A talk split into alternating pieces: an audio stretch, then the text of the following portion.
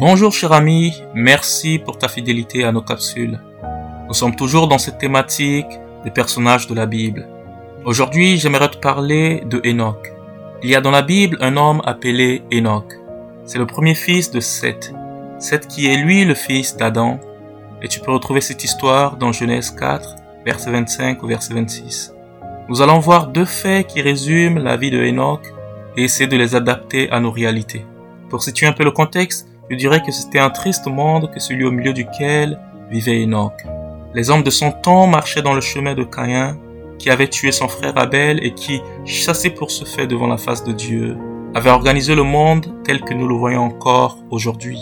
À cette époque, comme aujourd'hui, la convoitise de la chair, la convoitise des yeux et l'orgueil de la vie étaient présents. Au temps d'Enoch, bien des centaines d'années après le meurtre d'Abel, le mal s'était considérablement développé sur la terre.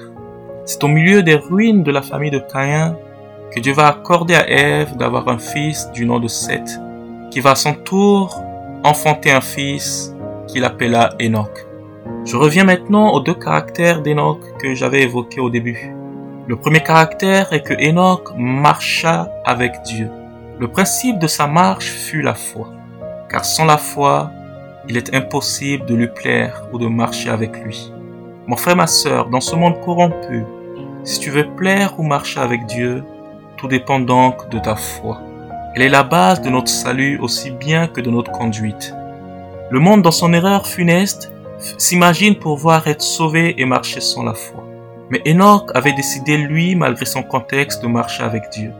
Avant d'aller plus loin, je désire faire remarquer que marcher avec Dieu est tout autre chose que Dieu marchant avec nous.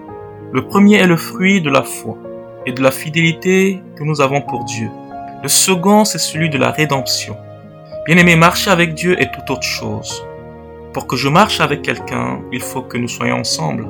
Enoch, bien que sur la terre, marchait en compagnie de Dieu. Il vivait d'une vie céleste en dehors de tous les principes qui constituent la marche des hommes. Sa conduite sur la terre était caractérisée par des principes qu'il avait puisés dans la communion avec Dieu. Je dis bien communion, car elle est inséparable de la marche avec Dieu. Une question pour toi ce matin. Deux hommes peuvent-ils marcher ensemble s'ils ne sont pas d'accord? Amos 3, verset 3. Pour marcher avec Dieu, il faut qu'il y ait entre nous et Dieu un accord de pensée, de conduite et de but. Cher ami, les conséquences immédiates de la marche avec Dieu doivent être de reproduire ici-bas le caractère divin et les principes célestes. En un mot, faire la volonté de Dieu. Enoch l'a fait de manière parfaite et sa marche est un modèle absolu pour nous. Nous pouvons être des copies plus ou moins ressemblantes de ce modèle.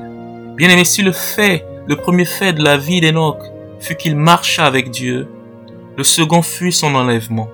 Enoch ne fut plus car Dieu le prit. Il a enlevé sans passer par la mort. Cet événement est lié de la manière la plus indissoluble avec la foi et la marche d'Enoch. J'aimerais que tu remarques cette expression dans Hébreu 11, verset 5. Il est dit, par la foi, Enoch fut enlevé pour qu'il ne vit pas la mort. C'est-à-dire son enlèvement fait partie de sa carrière de foi. Sa marche avait principalement ce but-là. C'est pour cela que je t'invite à demeurer ferme dans la foi et dans ta marche avec Dieu.